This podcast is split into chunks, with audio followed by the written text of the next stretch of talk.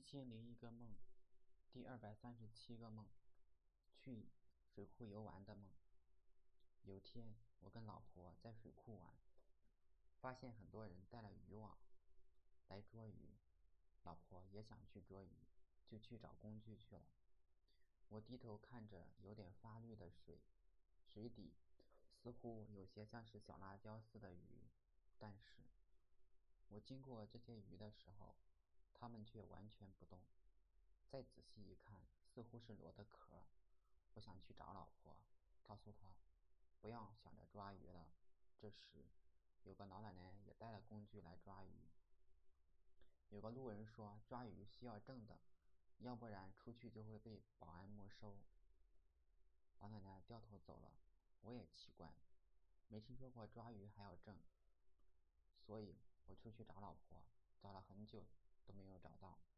过了一会儿，儿子骑自行车来找我。不知道什么时候，他有了新的自行车。我们经过水库旁的小路，儿子拐了一个直角弯，不过差点摔了，感觉他变厉害了。这个弯是斜斜的，我都不敢保证自己能过去。后来，我来到一片小树林，儿子说：“妈妈就在树底下。”我低头一看，果然，老婆躺在石凳子上。只是这树下的空间也太小了，人只能趴着进去，趴着出来。我费力的弓着腰爬进去，还没走到老婆跟前，几个保安走过来，说我们把他们的树弄倒了。这真是睁着眼说瞎话，我感到非常的气愤。老婆连忙起来，那保安踢了一脚自行车。自行车倒了下去，链子掉了下来，而他扬长而去。另另一个保安可能过意不去，尝试将链子装回去，却没有成功。最后他放弃了。我又感到一点点的暖意，并不是所有的保安都不近人情。